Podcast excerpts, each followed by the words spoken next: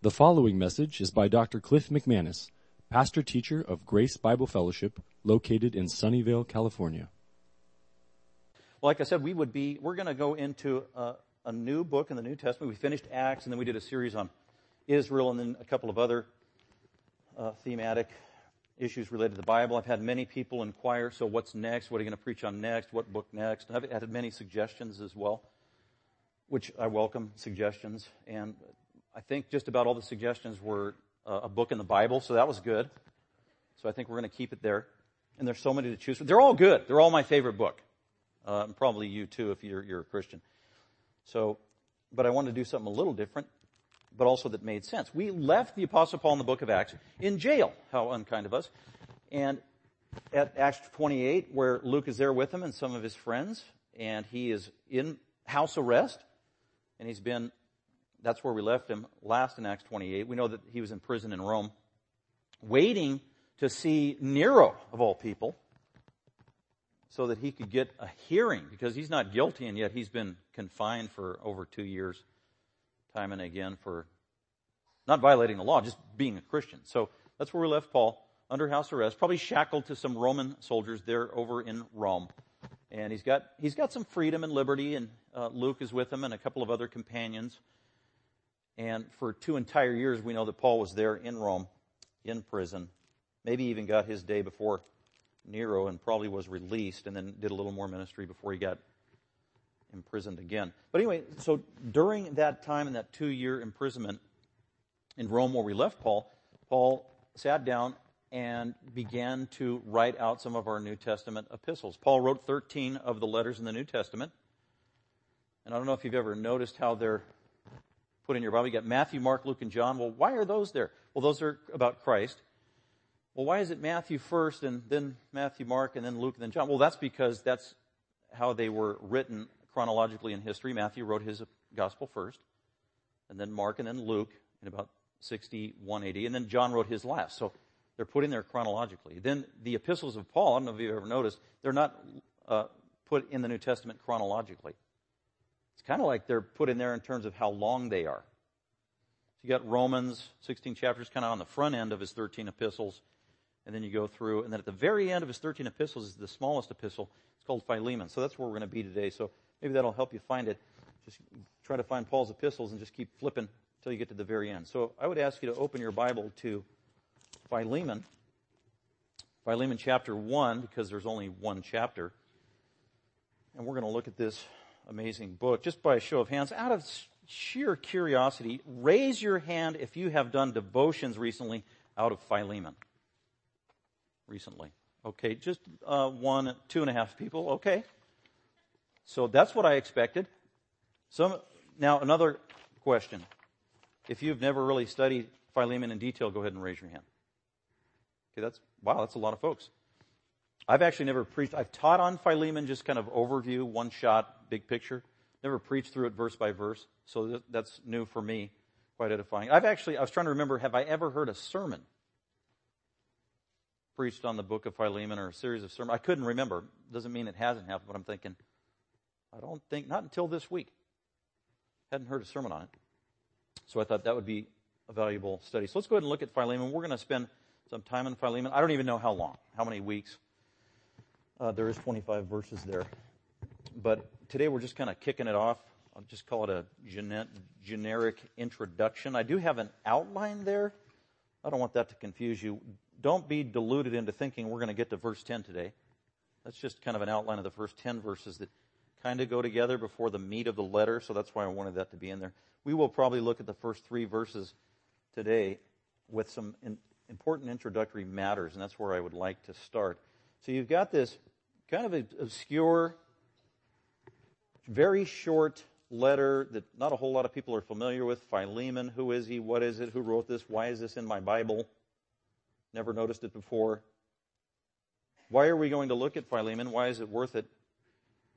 Well, reason number one is because I, want, I do want you to turn to 2 Timothy. Just go to your left. If you have one of those old paper traditional Bibles. 2 Timothy chapter 3. Why, why study Philemon? How come you didn't go to Romans, Pastor Cliff? More important books in the Bible. Well, Because 2 Timothy 3.16. So Paul wrote this letter, gave it to a church and an individual, and then somebody preserved it, held on to it, safeguarded it, protected it, copied it, perpetuated it, eventually added it to other epistles that Paul wrote, and then other books in the Bible. And so the God's New Testament began to grow as a canon, we call it. And 2,000 years later, here it is. But how did, how did Philemon make it into the canon of the New Testament? Why is it in there? Was that some human's unilateral decision? It's a good question. Why do we have the books in the Bible that we do? Well, from a Christian point of view, and also the testimony of Scripture and Jesus himself, is yeah, humans put the Bible together. Humans wrote the Bible, and at the same time, supernaturally, by way of providence and miracle, God superintended all of that with His Holy Spirit, the Holy Spirit of God. So, who put Philemon in our Bible? God did through the providence of the Holy Spirit. Who wrote Philemon? The Apostle Paul, and God did through the superintending guidance of His Holy Spirit.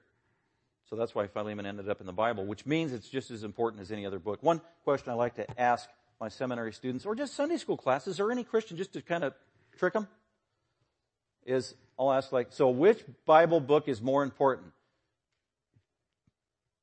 Malachi, Romans, or Revelation? And like 99.9% of the time, most Christians will say, well, Romans, of course. Or I'll say, what book's more important, Genesis, the Gospel of John, or Obadiah? Well, they'll hands down, well, the Gospel of John, that's how you get saved. And then I always go, ah, and then I, wrong answer. What do you mean wrong answer? Well, actually, they're all equally important. How do I know that? Because of this verse right here. Let's look at it. 2 Timothy 3, 16. The Apostle Paul writing to Timothy, reminding Timothy, Timothy who grew up being exposed to Old Testament scripture, thanks to his mother, probably his grandmother as well, who were Jewish, now probably Jewish Christians. That's how he got saved, through the truth of God's Word. And then Paul makes this assessment of Scripture through the power of the Holy Spirit. Verse 16. All Scripture, all the writings, all the Old Testament writings that you have, Timothy, that the Jews had, that's what he means, all Scripture. So the entire Old Testament, and by this time Paul had written actually most of his 13 epistles, so he includes that as well, because he told people regarding the books of the Bible that he was writing, this is Scripture, this is from God, I'm an apostle, this is authoritative. This is binding. This belongs in the Bible. This is equal with Scripture. So when Paul says all Scripture, he means the entire Old Testament and also the epistles that he was writing as an apostle that have been preserved. Also, the apostle Paul had access to other gospel writings or scriptures in his day as he's writing in, say, 62 or 64 AD. Uh, the apostle Paul probably had access to the gospel of Matthew, which had already been written, and maybe even a couple of others. Maybe the book of James. So when he says all scripture, those are the books he's talking about. All scripture, all scripture is inspired by God. Literally, God breathed. All scripture is God breathed. What does that mean? Everything written down in the Bible finds its ultimate origin in the mind of God. That's where it came from. Yes, Paul wrote it, but he was moved by the Spirit of God to write down literally God's thoughts. That's what 1 Corinthians 2 says what you have in your Bible on scripture, yes, are the thoughts of the apostle Paul or some Bible writer. And at the same time, simultaneously, amazingly, somehow in the mystery of God, miraculously, we don't just have Paul's words, we also have God's words, God's thoughts written down. That's what the Bible is. It's amazing. So this is very important to be reminded of as Christians. As we go out into the world and we're assaulted by critics and skeptics all the time with their arguments and undermining the Bible, trying to escape accountability is really what they're trying to do, trying to change the conversation and distract and whatever else. Undermining the Bible. Oh, it's just a human book. Oh, it's just an old book. Oh, it's just fairy tales. Oh, it's just archaic. It's just a bunch of thoughts of men. No, it's not. Second, uh, Timothy 3.16. All scripture, which you have in your Bible, is God breathed. What is written there, God guaranteed, it came from God's eternal, infinite, perfect mind intentionally had his prophets write it down exactly how he wanted through human agency. So the first five books of the Bible were written by Moses. We know that. Genesis to Deuteronomy, 1400 BC. So what you find in the book of Genesis is it comes from the mind of God. The all-knowing creator and judge of the universe. The infinite one. The omniscient one.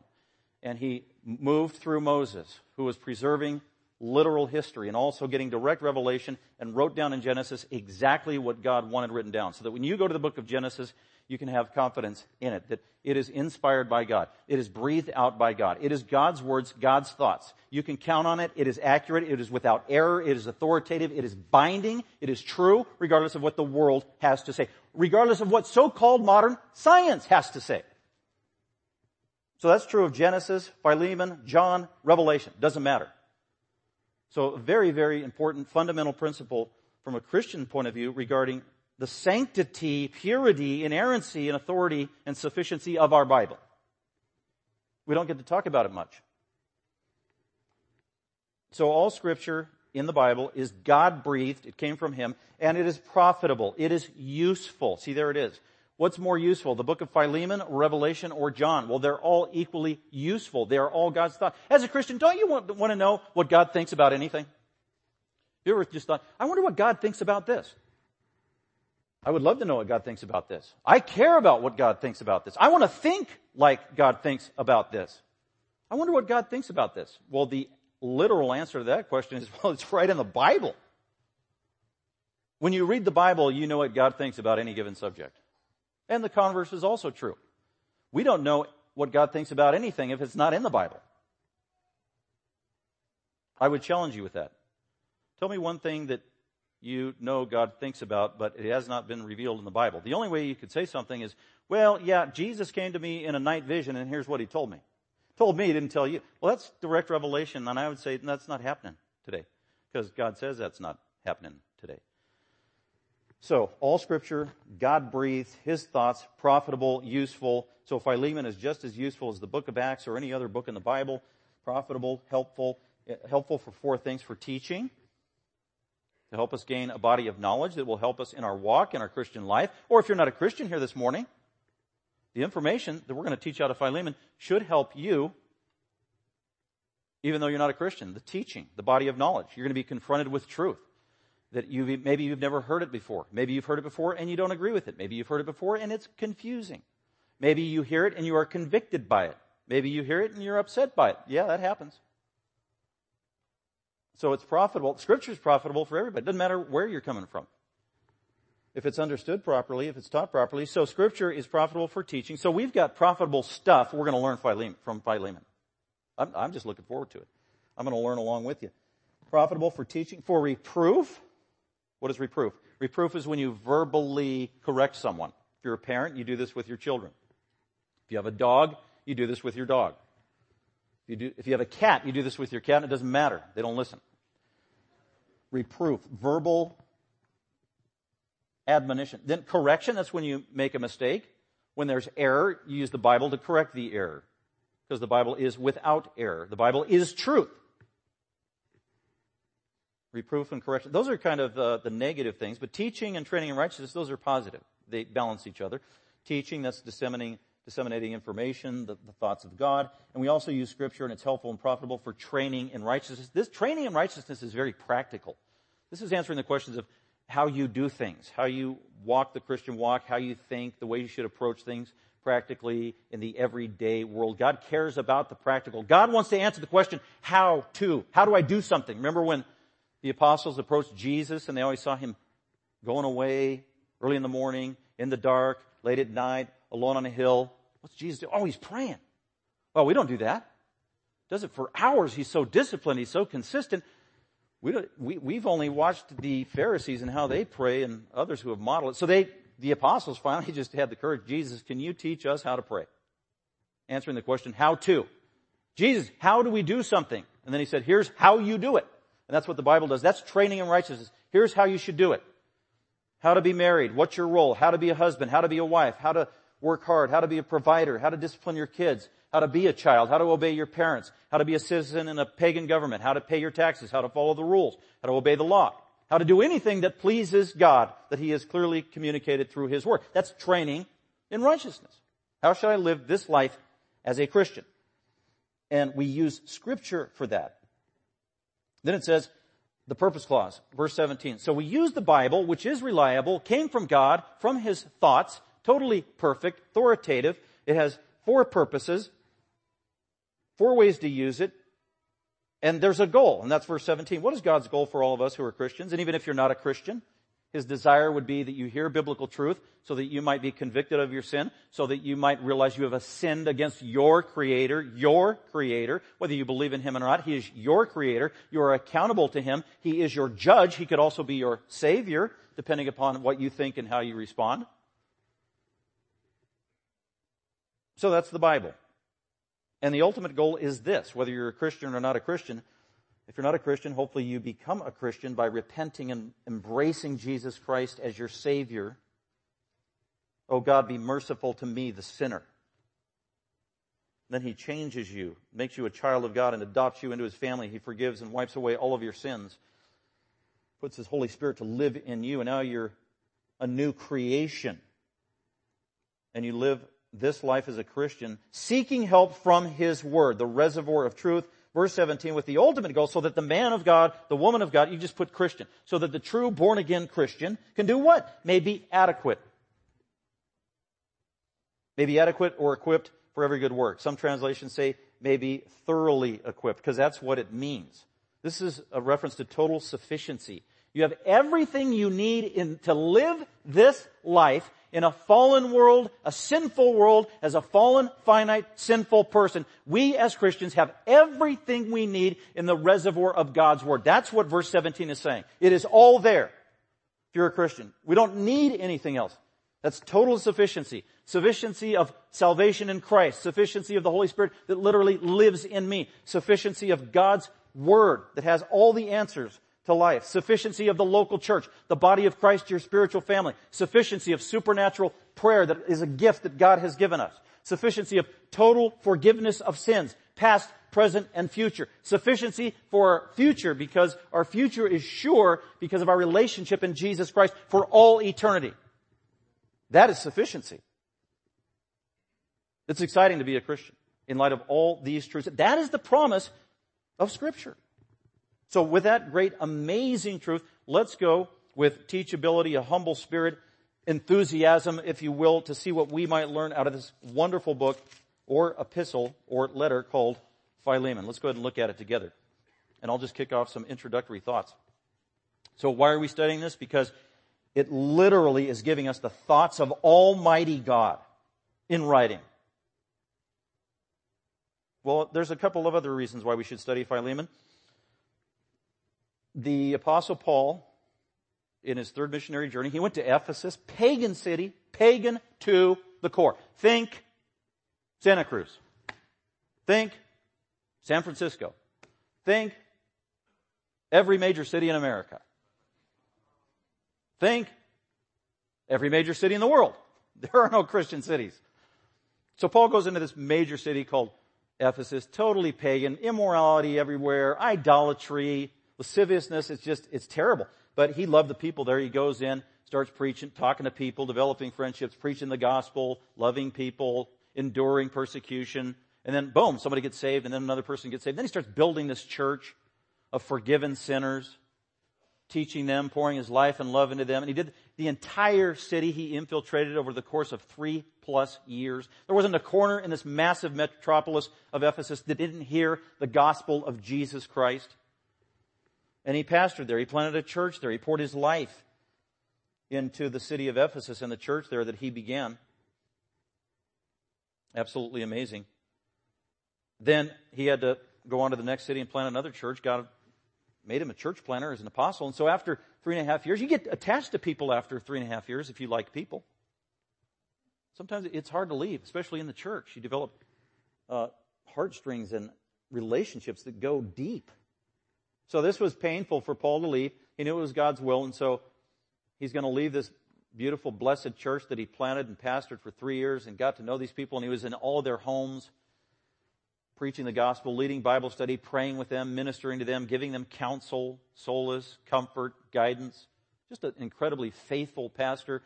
Uh, he did it sacrificially. He worked hard. He was the hardest worker there was. He didn't take money. He didn't do the ministry for a buck. He's motivated by the love of Christ and care for the people. And basically, he did it by blood, sweat, and tears. And so that when he was done and leaving the city, he warned them and said, I've got to go now, but I love you. And he called all the elders of Ephesus unto himself for a meeting, an elders meeting. He could have had a dozen or two people. We don't know how many elders were there, but it was a plurality of these godly men that he absolutely loved. And he gave an entire uh, exhortation to them in Acts chapter 20, warning them, telling them how to be good pastors, good shepherds, uh, how to take care of the sheep, but also things to look out for. Watch out false teachers from outside, false teachers and compromisers, even from within the church of people who you thought were your friends. Be warned, love the people, work hard. Why? Because that's what I did. Paul said. That's what I did for you for three years. I worked hard. I lost sleep. I loved the people. I served you. I went from house to house three and a half years. Day after day, night after night. I never took your money. I love the people. I love Jesus. And I wasn't a one trick pony where I just one theme, one tangent I was always harping on. But he made this amazing statement in Acts chapter 20, verse 27, that I gave you the whole counsel of God. I preached to you the full counsel of God. And what that means is Paul gave comprehensive truth from divine revelation everything the Bible had to say, everything that God wanted him to say. He gave them a full picture, not a myopic, stilted, unbalanced view of God or of truth. You tell the truth, the whole truth, and nothing but the truth. The whole truth. Don't leave anything out. And nothing but the truth. So Paul was committed to the whole counsel of God. And so that's one of the reasons we want to preach on Philemon. It is included in the canon. It's part of God's truth. It provides a unique perspective on reality, on the thoughts of God, on how to live our life, that if you didn't have Philemon, you wouldn't know about that. Or at least you wouldn't know it to the fullness that you can as a result. You will be challenged. You will be edified. You will be encouraged as we read it, understand it, ask the Holy Spirit of God to work on our hearts. It will also increase our faith because Romans 10, 17 says, faith comes by hearing and hearing a word about Christ. That's supernatural divine revelation. That's what Philemon is. It's a book about Christ. It's a beautiful picture, really, of Jesus Christ and his loving, merciful work as a Savior. And as we see that, it's going to grow your faith if you're a Christian. So there's just three reasons why we're going to benefit from looking at Philemon. So just a few things about the book of Philemon by way of introduction. I said earlier, it was written by the apostle Paul. It's interesting. We read in the book of Acts where, remember when Paul went to, I mean, he was in prison, jail in Philippi for one night in Acts 16. But then after that, he ended up in prison in Caesarea by the Mediterranean there for two years. Two years. Thanks to Felix and Festus, the compromised Roman governors there. And those two years virtually are a time of silence. As far as we know, we have no epistles written by Paul. We have no testimony of ministry that was being done from the apostle Paul. It's kind of like two years of silence. It's amazing. Which is totally atypical of Paul. He was just go, go, go. Then after Caesarea, he, he says, I appeal to Caesar. And so they grant him that request. Okay, yeah, you are a Roman citizen. You, you are granted, you will get to see Caesar. His name is Nero. And we will send you to Rome. And so that's what they did. So he went on that trip. We saw that, sailed, and he finally makes it to Rome, him and Luke and some other brothers. And then immediately he's basically put under house arrest, incarcerated, chained probably to Roman soldiers, as I said earlier and he's waiting there for two years. But during this time, as he's in prison for two years, he's not going to do nothing. He's actually highly productive. He writes as many as five of his letters during that time.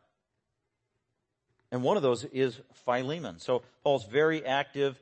He's got access to his friends. They're encouraging him. They can come and go. They can visit, even though he's chained to these Roman soldiers. He's doing church in prison. Uh, by the way, Philemon is called a prison epistle. There are four of those in your New Testament, four prison epistles that Paul wrote. And that means these epistles were written while he was in prison.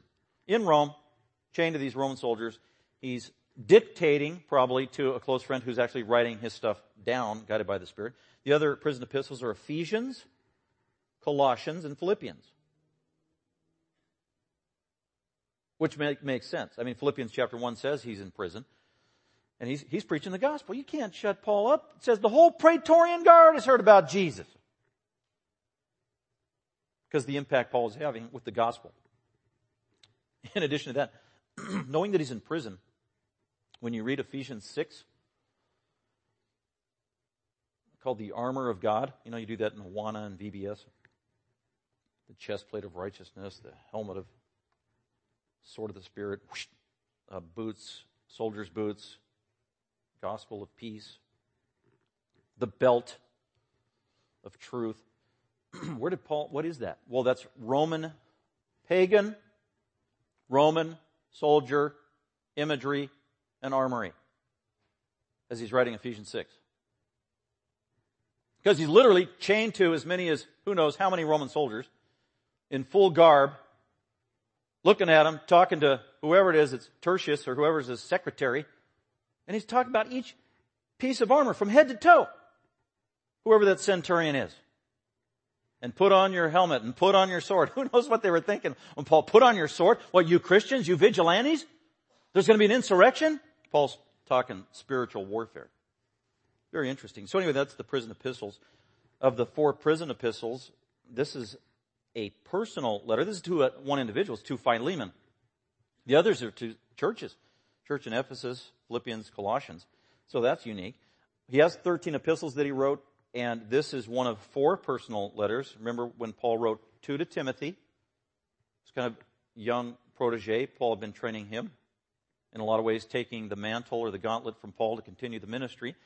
So he wrote two to Timothy to encourage him as a pastor, leader, evangelist, overseer in the church. Then he wrote one to Titus, and then this one to Philemon. So that's why it's unique. It is the shortest of Paul's letters. I mentioned that earlier. It's 25 verses in your English Bible. When Paul wrote this, it wasn't put into verses. That was done hundreds of years later. And it wasn't translated into English. It was written in Greek, the language of the people at the time. It has 355 Greek words. That's how short it is, but it's powerful uh, written from Roman about 61, 62. It's written the same time probably as Colossians and Ephesians. And this letter is written to this man named Philemon. Philemon lives in Colossae.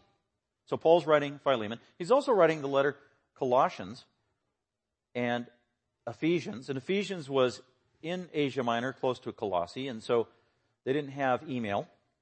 They didn't have airplanes. They didn't have FedEx. They didn't have texting. They didn't have telephones. They didn't have Skype. They didn't have FaceTime. They didn't even have like Morse code and all that stuff. So when you had to send an important letter over a thousand miles away, how do you do it? Well, you, you had limited options. But Paul actually had somebody who was willing to put his life on the line to travel over a thousand miles. Paul almost died coming to Rome. And every time you travel that far in those days, you were literally putting your life on the line. So he's got a, a courageous volunteer. Tychicus is his name, a disciple of the Apostle Paul, who's going to carry the book of Ephesians, the book of Colossians, and now the book of Philemon back to Ephesus, then to Colossae, and deliver those letters to those churches there so that they'll be read and circulated to the early church. So Philemon is going along, this book is going along with Colossians uh, and Philemon, and Philemon lived at the church at Colossae. So that's its destination. Like I said, this is a very personal letter. There's not a whole lot of heavy duty doctrine like you would find either in Hebrews or Romans. To me, those are two of the most difficult, complicated books. Uh, that's why I haven't preached on those yet. But anyway, still studying.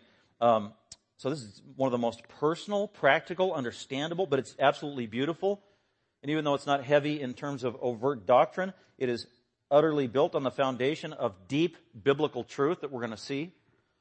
Another reason that I wanted to study the book of Philemon is because it does intersect with so much practical truth that we're going to take some stops along the way to talk about it because we usually don't get to talk about these things, these issues that are so relevant in our day and age. For example,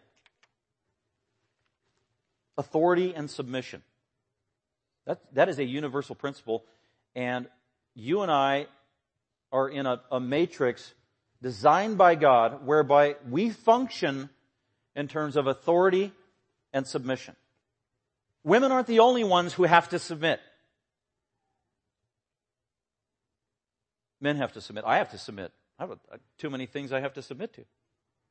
I can't even keep track. I have to submit to the government and the laws and those above me and on and on it goes. The speed limit. Oh, I hate that one. But I need to submit. So this epistle just clearly brings that to the surface, this issue of authority. And we're going to talk about it. And that can be very controversial in the Christian community, authority and submission. Who do you submit to? Who do you not submit to? If you are pro-life and you believe you're against abortion, where does authority and submission play into that? What's legitimate from God's point of view? What's not legitimate? Should Christians be going to Planned Parenthood clinics, standing on the front porch with their arms out, trying to block women going into Planned Parenthood? Or worse, should we be putting padlocks on the front door of Planned Parenthood so nobody can get in? Or worse, should we be blowing up Planned Parenthood abortion centers? These are just some of the issues that are relevant today. Authority and submission. Have you heard anything? Have you, if you've been watching the news, have you heard anything about immigration? Anyway, uh, so that's what, you know, the, the country is torn over the issue of immigration right now. Does the Bible have anything to say about that? Does that intersect with the truth of authority and submission? Absolutely. And we're actually going to see that in Philemon. It's amazing how parallel the truths are of modern day controversies in the political and social world that we're bombarded with every single day in the news about immigration and what the right and virtuous and moral approach to it all is. And how there are principles clearly in Scripture on that issue. We're going to see those in Philemon. Slavery, that's a big one. This is overt in talking about slavery because Philemon, get this, Philemon is a Christian and a friend of Paul and probably got saved through the ministry of the apostle Paul. And Philemon is a slave owner. He, he's a slave owner after he got saved. Oh, I didn't know you could be a Christian and be a slave owner. Well, Philemon apparently is. Can you imagine if Philemon, if we had a big marble statue of Philemon today that was like 20 feet tall in public, in the public square at Washington DC or major city, they would tear it down. People would tear it down. Oh, he was a slave owner. And they'd rip the, the statue down and smash it to pieces with the sledgehammer. Because, how do I know that? Because that's what's happening today. So we're going to talk about slavery. It's in the Bible. It's in the New Testament. It's in the Old Testament. It's in this book.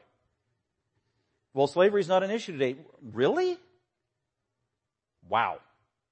Did you know that there are countries that ordain and sanction slavery today? Many. Did you know that there are estimated over 45 million people today who are slaves of other people? Basically considered almost subhuman, considered property of their master.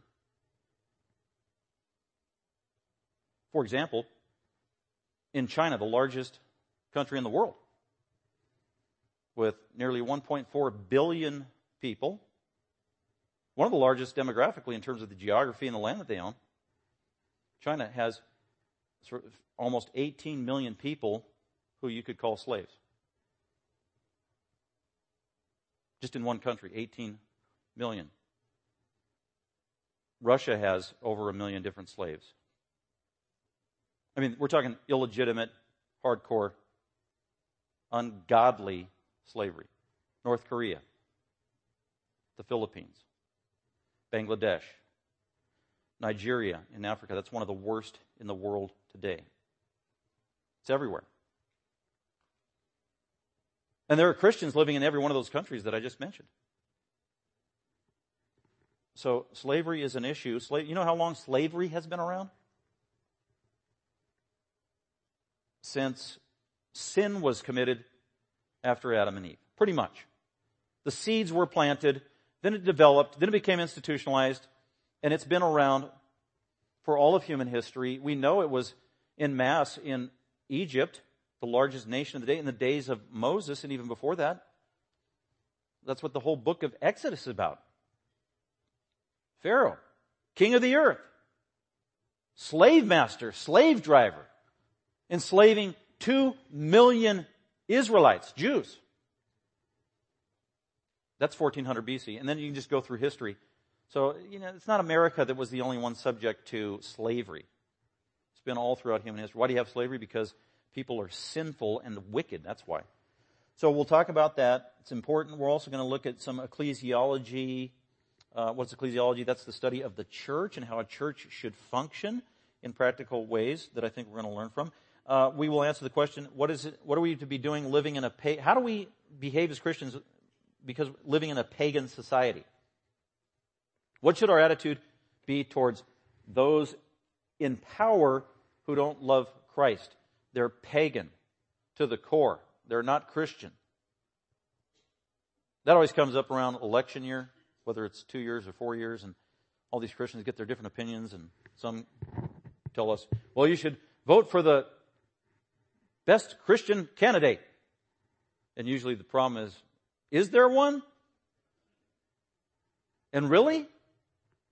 Is that the biblical answer? Just, just vote for the best Christian candidate?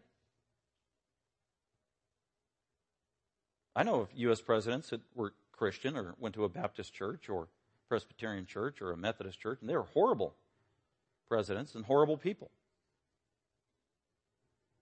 So we're going to talk about that. Because Paul is living in a pagan society. He is in prison unjustly by the authorities, the Roman pagan government. He's about to go have trial before the worst pagan king in the history of planet Earth, Nero, bloodthirsty murderer. And never in any of Paul's epistles do we see him say any bad word about Nero. He never tries to stir up an insurrection to overthrow Nero. He never talks about trying to escape from prison while he's confined by Nero. He never talks about retaliating against the horrible Nero. As a matter of fact, Paul says just the opposite, which is a great example and model for us because we live under pagan rulers from mayors to local governors to city councilmen to congress people to the governor to the senators and on and on it goes. So we're no different than Paul. And the Bible lays out how we should live in light of, we live in a pagan society. How do we respond to these pagan rulers? Well, I think we're going to learn some important principles modeled by Paul uh, we're going to talk about civil disobedience. Is it legitimate or not? And when, if so? We're going to talk about the character of God because the character of God is front and center in this wonderful little letter. And probably one of the most dominant overt themes in Philemon is the issue of forgiveness, which speaks to the heart and the character of God, forgiveness. And that's a timely lesson. We always need a reminder as Christians about forgiveness, don't we? Because as sinners and as finite and fallen people, we are prone to hardness of heart. We are prone to unforgiveness. Anytime you live in proximity with another fallen, sinful human being, we fall into the temptation of being unforgiving towards that fellow sinner. That's just the heart of humanity. That's why this reminder over and over and over again, all throughout the New Testament to Christians is forgive, forgive, forgive, forgive. A constant reminder. For Christians, Born again, Bible believing, spirit filled Christians have to be reminded continually, forgive, forgive. And not just forgive, you know, horrible, wicked people, forgive fellow Christians. That's probably one of the most important lessons we're going to take away practically from Philemon, because it's actually kind of one of the overall, overarching, blatant themes in this book. So that's going to be beautiful. It's going to be timely. I need this reminder. Forgive, well, let's look at the first three verses just to kick it off here with some of that background. Paul, a prisoner of Christ Jesus, and Timothy, our brother. So Paul's a prisoner in Rome, like I said, around 61, 62. He's in house arrest, has some freedom. Says Timothy, Timothy didn't co-author this book with him, just means Timothy is with me. Timothy would sometimes be with Paul as he's doing his ministry and sometimes not because he's on errands or he's going to solve that problem or he's, and he could be gone months at a time away from the apostle Paul. Just so happens as he's writing Philemon, Timothy is probably there. Luke is also with Paul, much of his imprisonment in Rome. but he just includes Timothy. Why Timothy? He does this in a couple of epistles to establish the authority of Timothy. Timothy is the one I've been training for almost three decades. Timothy is a disciple of the apostle Paul. Timothy's in church leadership. Timothy will continue the ministry of the apostle Paul. He, he's endeared to the apostle Paul. He calls him my child, my son. So Timothy has a very special place in Paul's heart personally, but also in terms of oversight and leading the church. So he's establishing Timothy's authority for the future for these Christians. Paul, a prisoner of Christ Jesus. By the way, he's a prisoner. Why? Because he did something wrong? No. For obeying God. That's how he got arrested and got in jail. For boldly preaching Jesus Christ. For boldly not compromising. This happens to Christians all over the world. Rarely does it happen for us here in America. But maybe the scales are starting to tip a bit. Maybe you've felt it at different levels in your workplace or even in your family life. Not overtly being thrown into prison, but being mocked, undermined, made fun of, ostracized. It happens all the time. And same with the Apostle Paul. He's a prisoner of Jesus Christ. He's a prisoner, not of Nero. He's a prisoner, not of Rome. He's a prisoner of Jesus Christ. This is sovereignty. God is in charge. Jesus knows Paul's a prisoner. Jesus knows Paul didn't do anything wrong. Jesus knows it is unjust, and Paul is content with that. He's not whining. He's not complaining. He's not getting a petition written to get himself free. As a matter of fact, Paul knew ahead of time. He told the disciples, you know, I'm going to go to Jerusalem and I'm going to get arrested and he consigned himself to the will of God. This is God's sovereignty. He believed God was totally, utterly in control and in charge of all things in life. And you can trust him. Put your trust in God. He's the sovereign one. He is on the throne. Nothing happens apart from his perfect will. I am a prisoner of Christ Jesus. I am in the center of his will. I told this story years ago where when I was in college as a new Christian, maybe you've been saved about a year and a half, man, I was a worrywart. I worried about everything. Just high anxiety, can't sleep, worrying about everything, fretting about everything. The littlest things, the big things. And I went to my pastor to ask him for some counsel and advice on a very practical issue and I was looking for some just profound, theological, hidden answer that I'd never heard of before that's going to put me at ease and solve all my problems and take care of those people that were bothering me. Anyway, so I, I told my problem, and the response from the wise counselor, seasoned pastor, asked me, or they just made a statement and said, well, Jesus is still on the throne. So I poured out my heart. Here's my problem. And the answer was, well, Jesus is still on the throne. And then just this blank stare from my pastor. Silent. I was like, well, that's it? I, I got church membership and that's it? Jesus is still on the throne? Yeah. Totally sovereign, totally in control.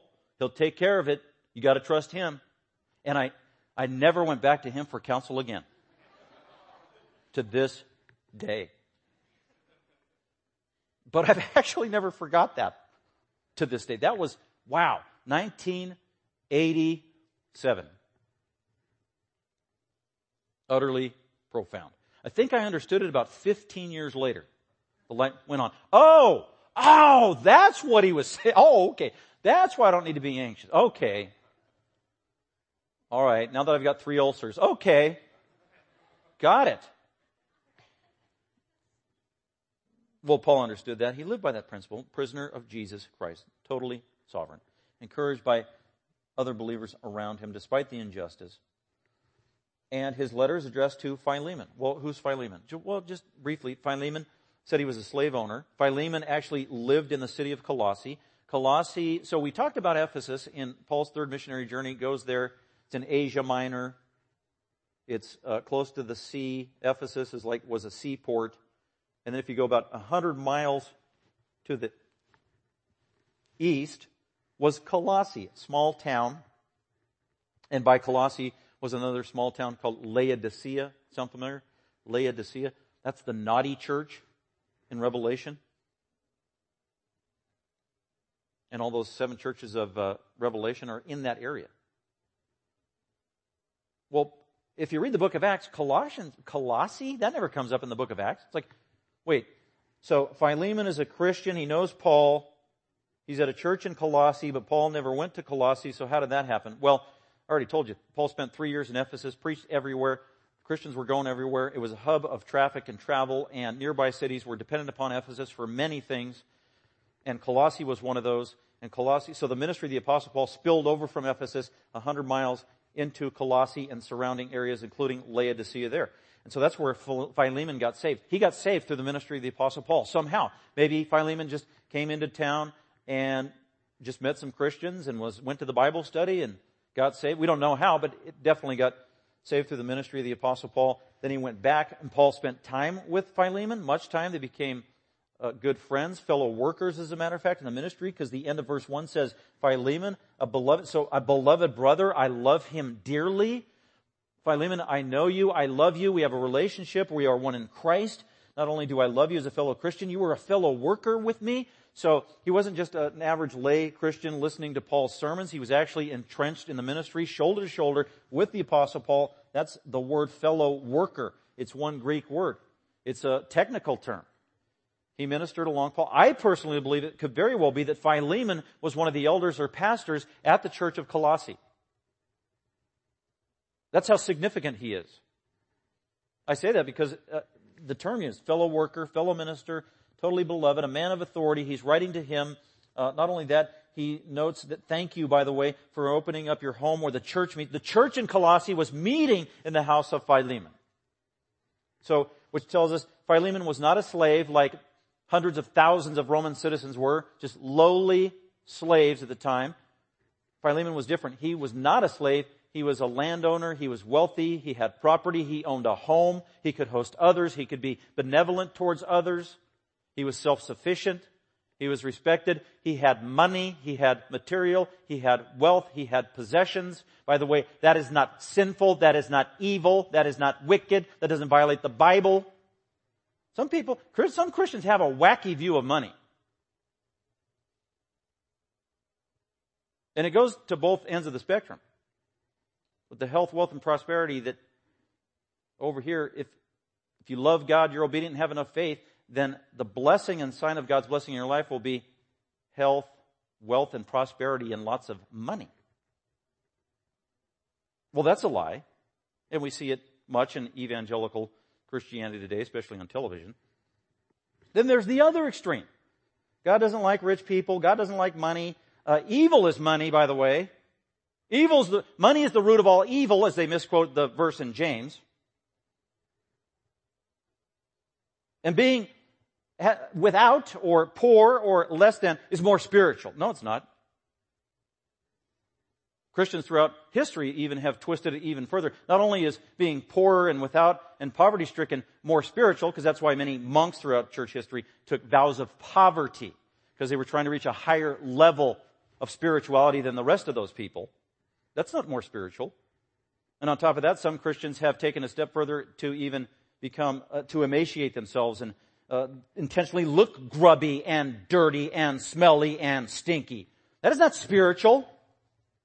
What is that? That's smelly and stinky. That's what that is. Could actually be a health risk.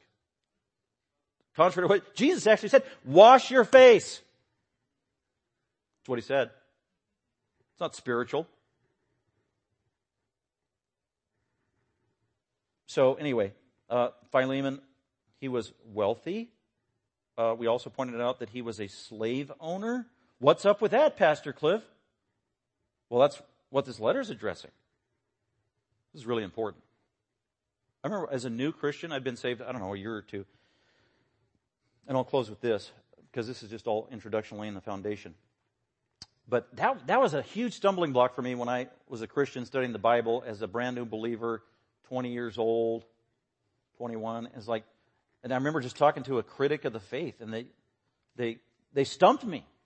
Well, your Bible doesn't have any errors. Your Bible's relevant. Your Bible's a, the truth of God. Your Bible belongs to a loving God. Then how come it doesn't condemn slavery? As a matter of fact, your Bible condones slavery. No, it doesn't. Yeah, it does. And then they showed me a couple Bible verses where I'm like, whoa. So I, I panicked and I did my research looking for a verse in the New Testament where it says, thou shalt not have any slaves.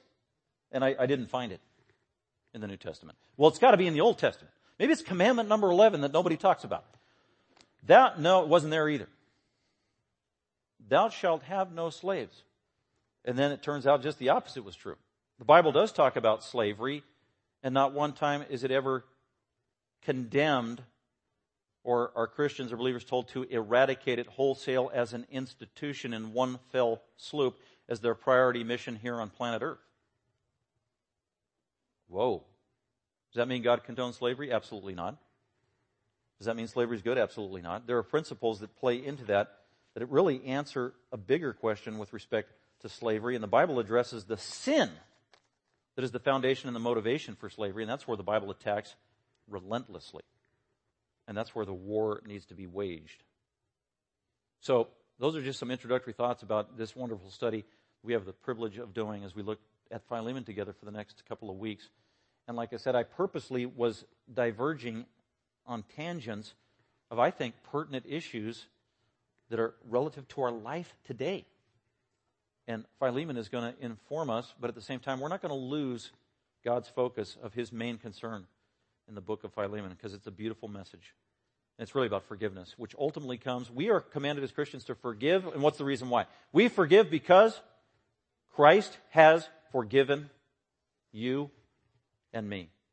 And Christ only forgives if you recognize who he is as the God man in the flesh who came down to be the willing Savior on the cross, to absorb the wrath of God the Father in his body on the cross in place of your sin and my sin that condemned us to hell forever. And then he was buried and rose again from the dead and ascended on high and reigns as King of Kings and Lord of Lords. And he's seeking Savior or sinners to come to himself that they might be saved and know him as their blessed Savior. That's our heart's desire for those who don't know Christ. Let's go ahead and pray and thank the Father for our time. Father, we thank you for this day and our morning together, the beautiful worship we're able to have through song, through the reading of Scripture, through fellowship and encouragement with the saints, by talking to you in prayer, and also studying your word together. God, remind us of these truths that have come to the surface out of your word that intersect with our own personal lives and the lives of those we rub shoulders with. And we, we thank you that your word is sufficient in all things. And God, help us with your Holy Spirit to live with courage and obediently that we might be a blessing to others, giving you all the glory we pray in Christ's name. Amen. Thank you for listening. Dr. McManus is an author, seminary professor, and pastor teacher of Grace Bible Fellowship. For more information about Grace Bible Fellowship, please visit our website at gbfsv.org or call us at 650 630 0009.